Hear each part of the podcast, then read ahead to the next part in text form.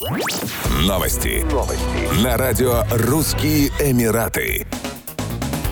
Власти Объединенных Арабских Эмиратов призвали население пройти ревакцинацию от COVID-19 и сделать бустерную прививку, чтобы защитить себя от новых штаммов коронавируса, таких как омикрон. В настоящее время новый штамм коронавируса уже зафиксирован в 77 странах мира, включая Россию и Украину. Бустерные уколы будут генерировать антитела, необходимые для борьбы с инфекцией. У получивших бустерную дозу вакцины шансы заразиться меньше, чем у тех, кто этого не сделал. Полностью вакцинированные жители ОАЭ в возрасте от 18 лет имеет право на ревакцинацию через 6 месяцев после получения второй дозы. Как сообщалось ранее, теперь вакцинированные путешественники из ОАЭ могут использовать приложение Альхосен для подтверждения своего статуса на въезде в страны Евросоюза. Это стало возможным благодаря синхронизации приложения с системой цифровых ковид-сертификатов ЕС. Эмираты стали одной из первых стран на Ближнем Востоке, подключенных к Европейскому реестру, в котором уже содержится более 750 миллионов сертификатов.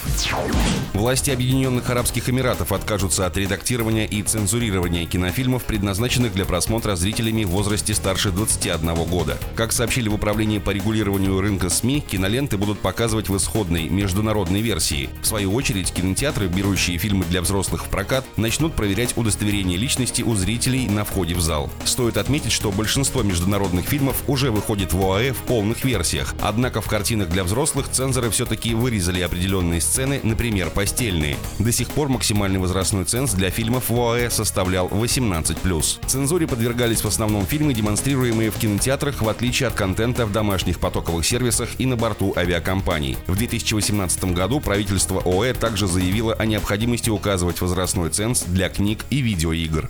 Еще больше новостей читайте на сайте RussianEmirates.com